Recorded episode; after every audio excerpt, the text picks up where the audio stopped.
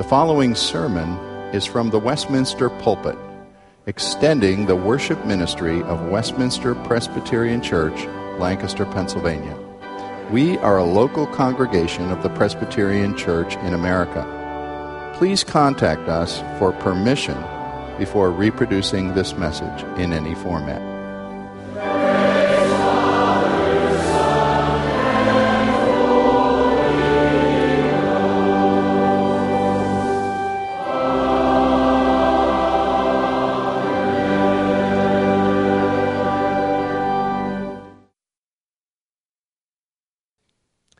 For the law was given through Moses, grace and truth came through Jesus Christ. No one has ever seen God, the only God who is at the Father's side, he has made him known. And then, turning over to John 17, at the conclusion, near the end of Jesus' prayer, in verse 22, Jesus is praying and he says, The glory that you, the Father, have given me I have given to them, that they may be one, even as we are one. I and them, and you and me, that they may become perfectly one, so that the world may know that you sent me and loved them even as you loved me. Father, I desire that they also, whom you have given me, may be with me where I am, to see my glory that you have given me, because you loved me before the foundation of the world. May God add his blessing to the reading and hearing of his word. Yesterday was my father's birthday, and if he were still alive, he would have been 88. And the family all remembers what he accounts as the most memorable birthday celebration and experience of his life. He writes about it in his book on World War II, of his vivid remembrance of his 20th birthday spent in a farm complex near the town of Pierre, Germany, which is situated on the west bank of the Ruhr River. A quaint little farm compound with a brick wall around it and the buildings of the farm constituting some of the enclosure as well, with a big farmhouse. But his squad took up position in a brief interlude that they had of a few days in the barn of that farmhouse and farm complex, and they cared for the, the horses, the two horses there, a mother and her colt. The mother was injured with shrapnel in her body, but she was okay. And there was a dog, and there were some chickens as well, so they were able to get some eggs. And they managed even to have a little Christmas celebration there. It was just a few days before the Battle of the Bulge would break out and they would be moved to enter into that battle as well. But he was able to celebrate his birthday and Christmas both in what he says turned out to be his most pleasant interlude of the war. We might say there was always a touch of glory in my father's remembrance of that birthday. Here in the Gospel of John, chapter 1, the Apostle John is introducing us to the person of Jesus Christ.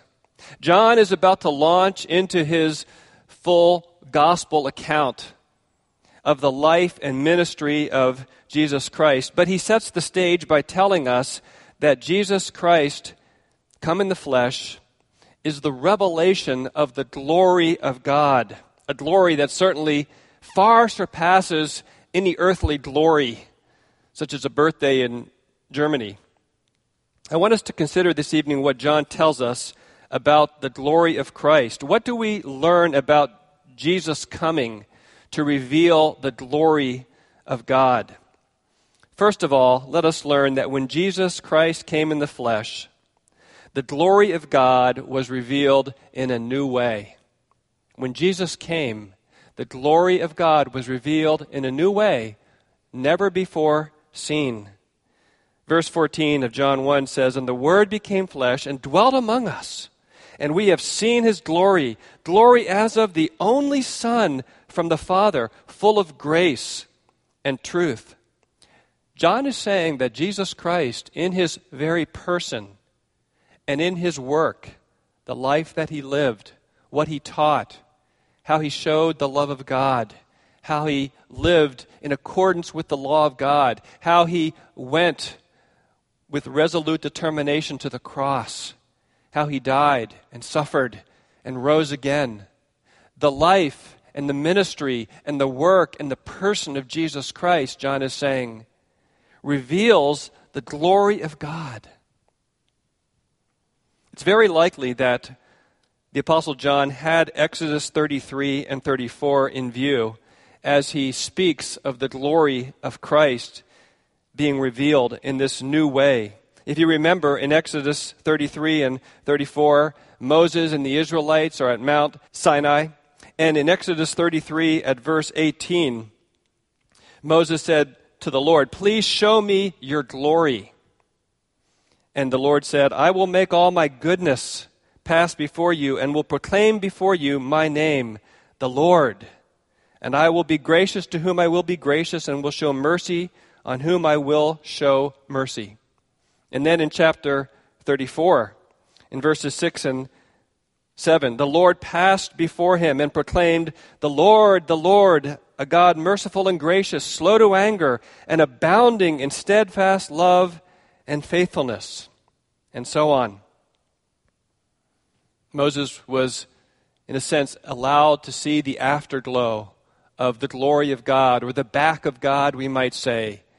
We know that no man, Scripture declares, can see God and live.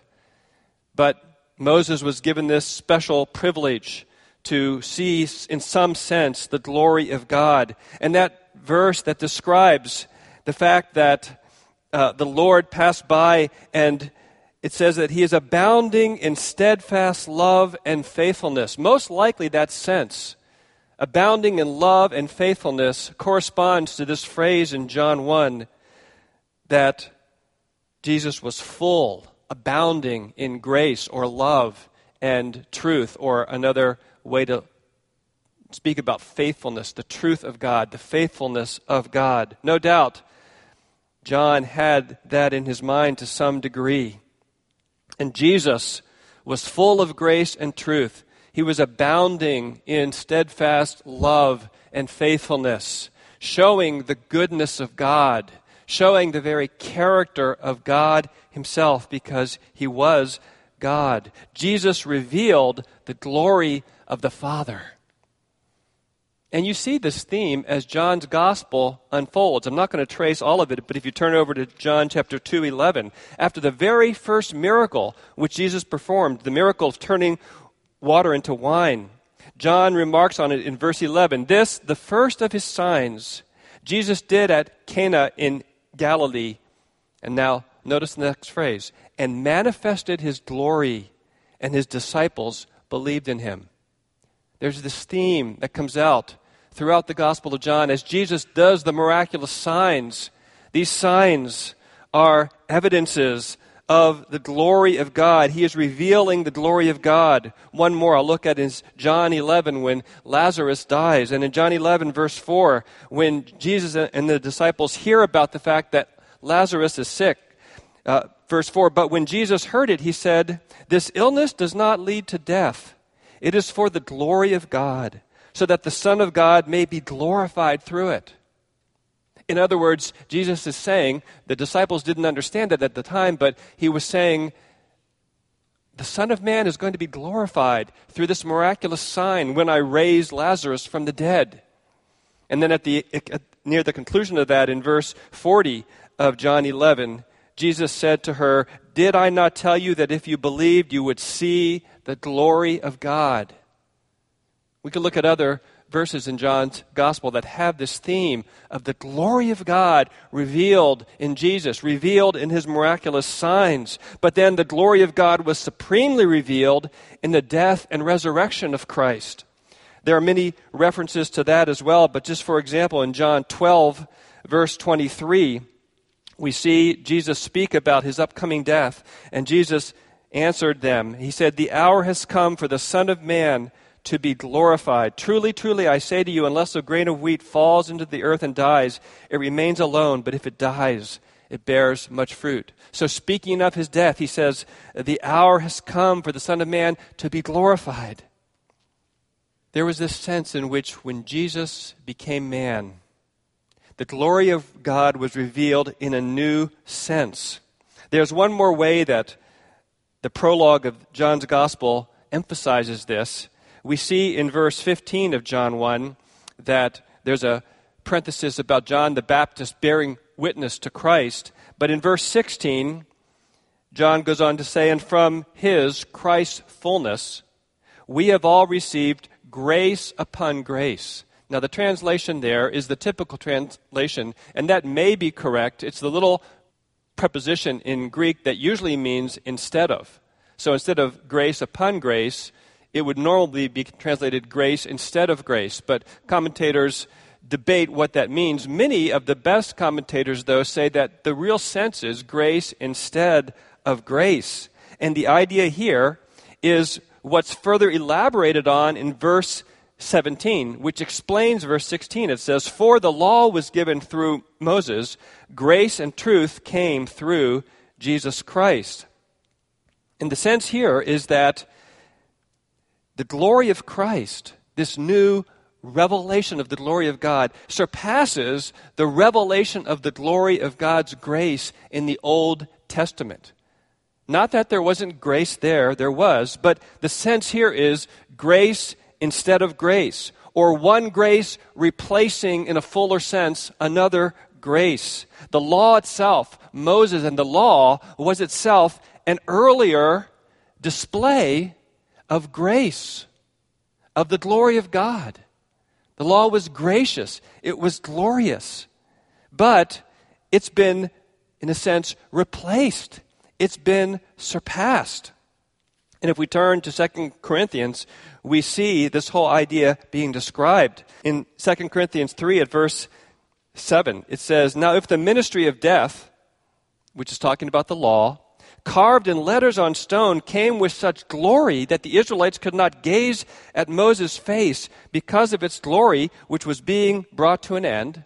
So Paul is saying, if the ministry of Moses and the law being given brought glory, so much so that when Moses came down from the mountain, the Israelites couldn't look at his face. It was so glorious. He veiled his face. Verse 8 Will not the ministry of the Spirit have even more glory? For if there was glory in the ministry of condemnation, the ministry of righteousness must far exceed it in glory. Indeed, in this case, what once had glory has come to have no glory at all because of the glory that surpasses it. For if what was being brought to an end came with glory, how much more will what is permanent have glory? Now, we're not going to go into each verse of that, but the overall effect I want you to see. Paul is speaking about the glory of the old covenant, which was a gracious one, but it's been surpassed. Jesus reveals the glory of God in a way never before seen in history. Now, stop and just reflect on this. We might have many ways that we would say that glory is revealed. We know that in creation, the glory of God is revealed. It's glorious. You might think of a, a bright and dazzling morning when it snowed the night before and there's ice on all the trees, and you go outside and it's just glorious. Or if you're out in a majestic mountain range area and you see great mountains and the hills leading up to them, we know that's a glorious sight. Or a beautiful sunrise over the ocean and you see the sun rise with all the colors of a beautiful sunrise. And Romans 1, in fact, says that the glory of God is revealed in creation, and it makes us all without excuse before God. We ought to worship Him, but Romans 1 says we've, we've worshiped other things. We've worshiped and served the creation instead of the Creator. But the creation does show glory. It's a glory that's surpassed, though, by the revelation of Jesus Christ. There's glory in human beings, we might even say. Human beings are part of God's good creation. We might say they're the apex of the creation of God. They're the highlight of it. We had a wedding here yesterday, and as the bride and her father walked down the aisle, you can bet the bridegroom standing there thought this was glorious. You know, it was the best day of his life, I would say. Or we look at a great athlete and his or her performance and think of the human body at its peak, and we say that's glorious, or a brilliant mind, or a gifted musician. But nothing compares to the glory of God revealed through Jesus Christ.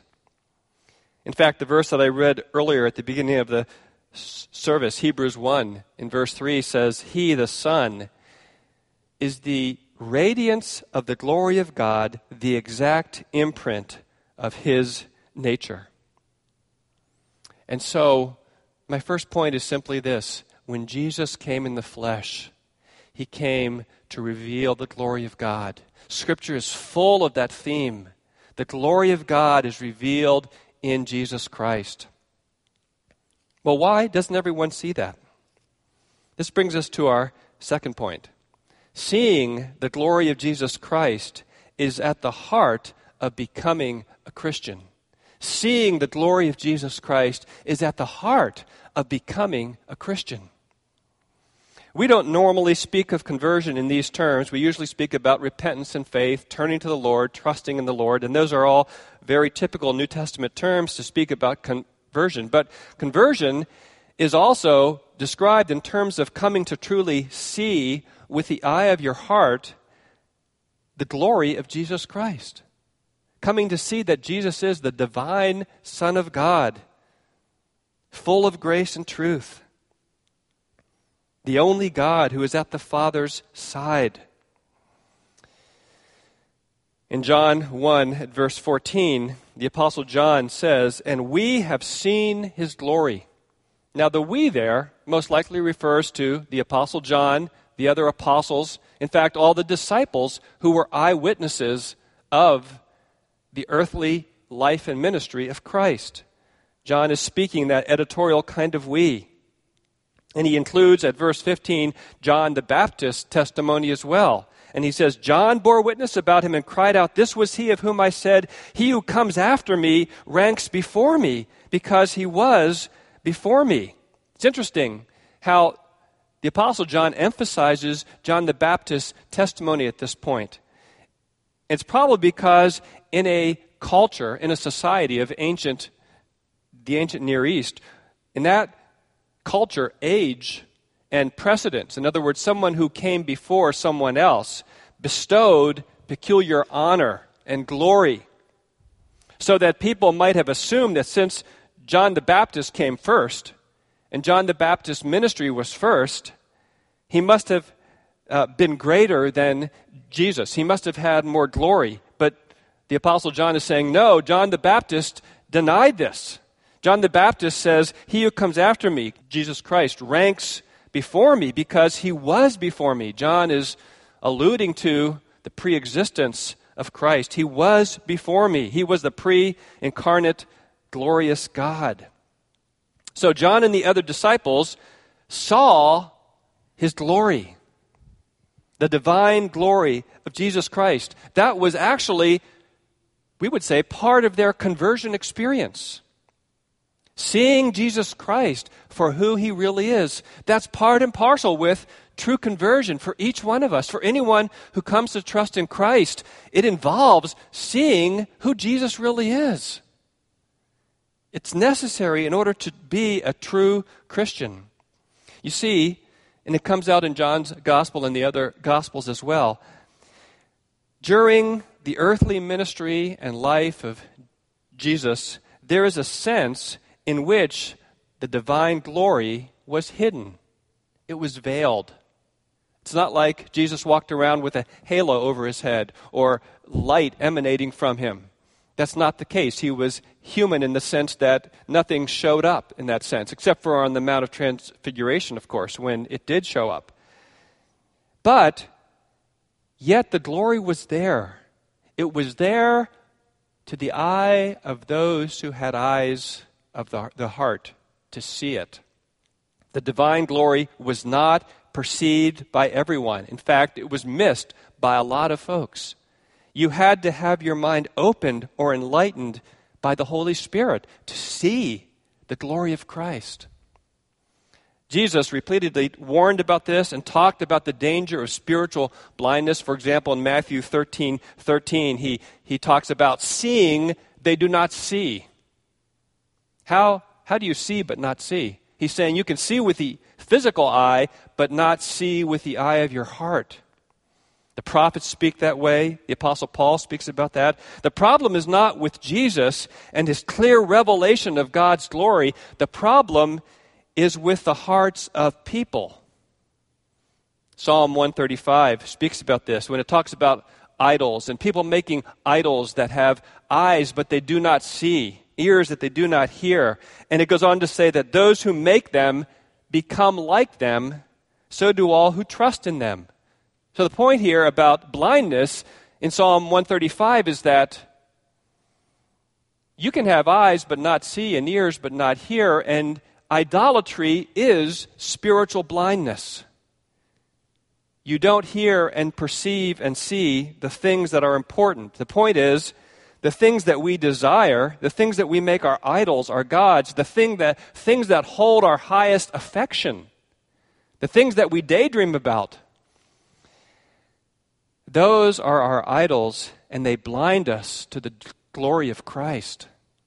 So that the danger is having eyes, but they're so enamored with other things, you miss the glory of Jesus Christ. So conversion is really the gift of spiritual sight granted by the Holy Spirit so that for the first time we truly see Jesus Christ for who he is. He is the Lord of all. He is the Savior of the world. He is the Son of God.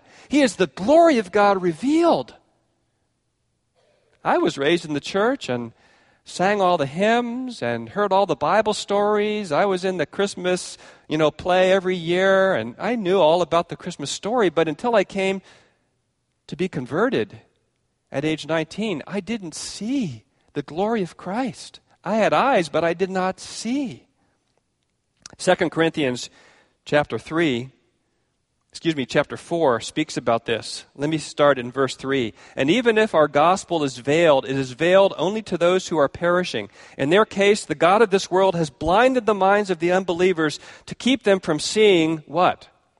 The light of the gospel of the glory of Christ, who is the image of God. Do you see how Paul speaks about blindness and unbelief in terms of not seeing the glory of Christ. Verse 5 For what we proclaim is not ourselves, but Jesus Christ as Lord, with ourselves as your servants for Jesus' sake. For God, who said, Let light shine out of darkness, has shone in our hearts to give the light of the knowledge of the glory of God in the face of Jesus Christ. What a summary of what conversion is. To have the light of the knowledge of the glory of God in the face of Jesus Christ flood our hearts and our souls and our minds. That's conversion. We think of uh, the Apostle Paul writing this. He experienced this. We, if, you were, if you heard the sermon on the book of Acts a few weeks ago, Paul, who was originally Saul, knew all about Jesus Christ. But he was blind to who Jesus Christ was until the Damascus Road experience. And then he had a completely different view. And so when we think about this second point, we think, and I ask you, have you ever had the experience of seeing something for years and then coming to see it in a whole new way? This could happen with a man and a woman falling in love, couldn't it? Maybe if you're raised with a, a girl or a guy in the youth group. I think of the movie Anne of Green Gables. Our family used to watch that when our kids were young. And the star of the movie, Anne, grows up going to, along, going to school with this young man, Gil, Gilbert Blythe. But she only sees him as a friend, and he asks her to marry him, but he, she's not interested. She wants to go off and make her way in the world. And it's only after she goes away and experiences more of life that she finally, in this climactic moment, I'm giving the movie away here, sorry about that, but it's a pretty old one. She goes through this fundamental change in how she sees Gilbert Blythe. And she's known him all her life, but now she sees him with new eyes. Maybe we could compare the change to a child practicing an instrument some of you practice piano or flute or something like that. And maybe you do it as a child mostly because your parents make you do it, right? So you do it. Maybe there's some perks to it as well. I don't know. Maybe they offer the carrot as well as the stick. But then at some point, maybe if uh, you keep on doing it, at some point, maybe in high school, maybe at some point, you come to this, real, uh, this realization that you like it You have this joy in playing, and maybe you'll play the instrument the rest of your life. You're looking at it in a completely new way. Well, those are all weak illustrations of having an experience of seeing Jesus Christ with new eyes. That's what conversion is all about. You might have memorized the Christmas story. You might know all the carols, but coming to Jesus Christ means that now you see him with the eye of faith and you adore him, you love him, you trust him. Have you come to know Jesus Christ? Have you come to see the glory of Christ? Well, that brings me to my third point. Continuing to see Jesus Christ is how we grow in the Christian life. Continuing to see Jesus Christ is how we grow in the Christian life. Again, that's not the normal way that we talk and think about sanctification, but look at 2 Corinthians 3:18. And we with all with unveiled face. In other words, Paul has been describing how the Israelites' eyes and their faces were veiled, being blind to the glory of Christ. We all with unveiled face. The veil's lifted now that we've come to Christ, beholding the glory of the Lord are being transformed into the same image from one degree of glory to another, for this comes from the Lord who is the Spirit. Isn't that a tremendous description of how transformation takes place? We, with unveiled face, beholding the glory of the Lord, are being transformed into the same image. One of the central elements of the Christian's progressive transformation into the likeness of Jesus Christ is seeing, our continual beholding Jesus Christ through the eye of faith. I read from the end of John 17 at the beginning. Why is it at the end of his high priestly prayer? Why does Jesus conclude with a prayer that the, that the disciples would see his glory? Isn't that interesting? Piper answers it this way The answer is not hard. This will satisfy our hearts and glorify His worth. In other words, seeing the glory of Christ will satisfy our hearts and glorify Jesus Christ's worth. He goes on to say that that is what it means to be loved by Christ. He prays for what is eternally satisfying to us and eternally glorifying to Him, seeing His glory forever is the greatest gift he can give to us. Therefore, praying and dying that we might have this gift is love. Jesus was, was praying for his disciples and dying on the cross that we might have this gift of seeing his glory. And so Piper concludes resolving to fight with all our might that, that we might see what he died to show, that is a great honor to Christ. And he goes on to say, This is the way we grow in Christ likeness, beholding the glory of Christ. Jonathan Edwards says that this seeing of Jesus with the eyes of the heart is a spiritual perception of the truth and beauty and worth of Christ for what they really are.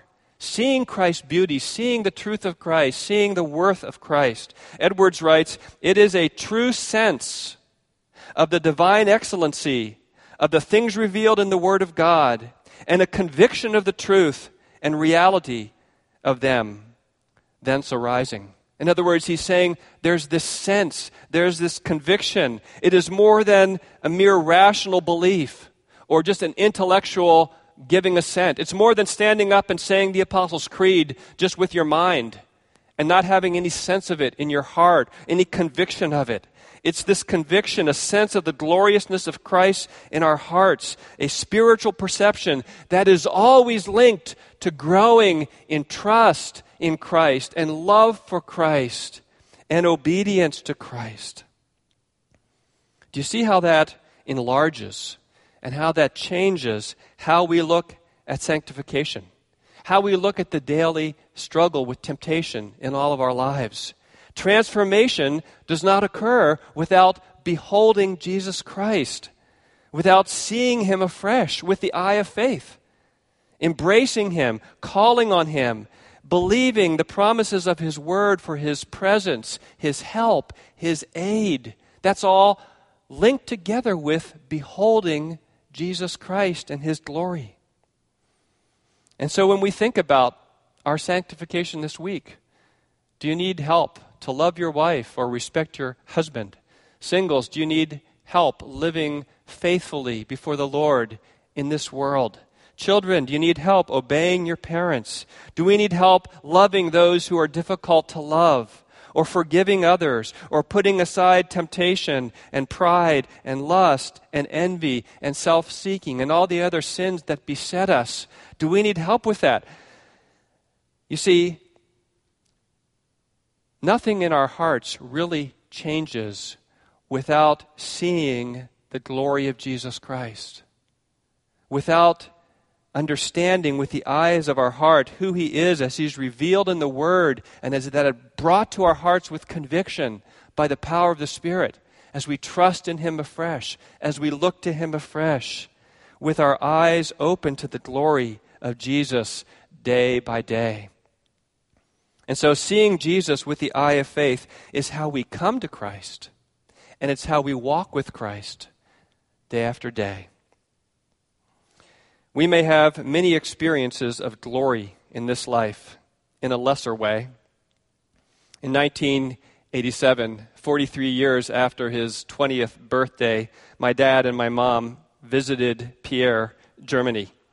Took photos of it, you know, came home with a great slideshow, and we all saw it and, and understood that. And that memory about that 20th birthday was riveted in my dad's mind for the rest of his life, and we all shared that glory, so to speak. But none of these earthly experiences have the power to transform us into the likeness of Christ. It's only seeing the glory of Christ with the eye of faith. May you see Jesus Christ tonight. And if you've never seen him before, may you fall on your knees before him and say, Lord, open my eyes to the glory of the incarnate Jesus Christ. May you trust in his name. Let us pray. Father, thank you for the glory of Jesus come in the flesh. We can't enough lift our hearts to praise you. We can't enough submit our minds and our lives to you. We thank you that it's a free gift. We thank you that He came when we were unlovable, when we were yet enemies of God. Thank you for such a display of God's grace in the person and the work of Jesus Christ. We pray that you would change us because of that as we look to him. We ask it in his name. Amen.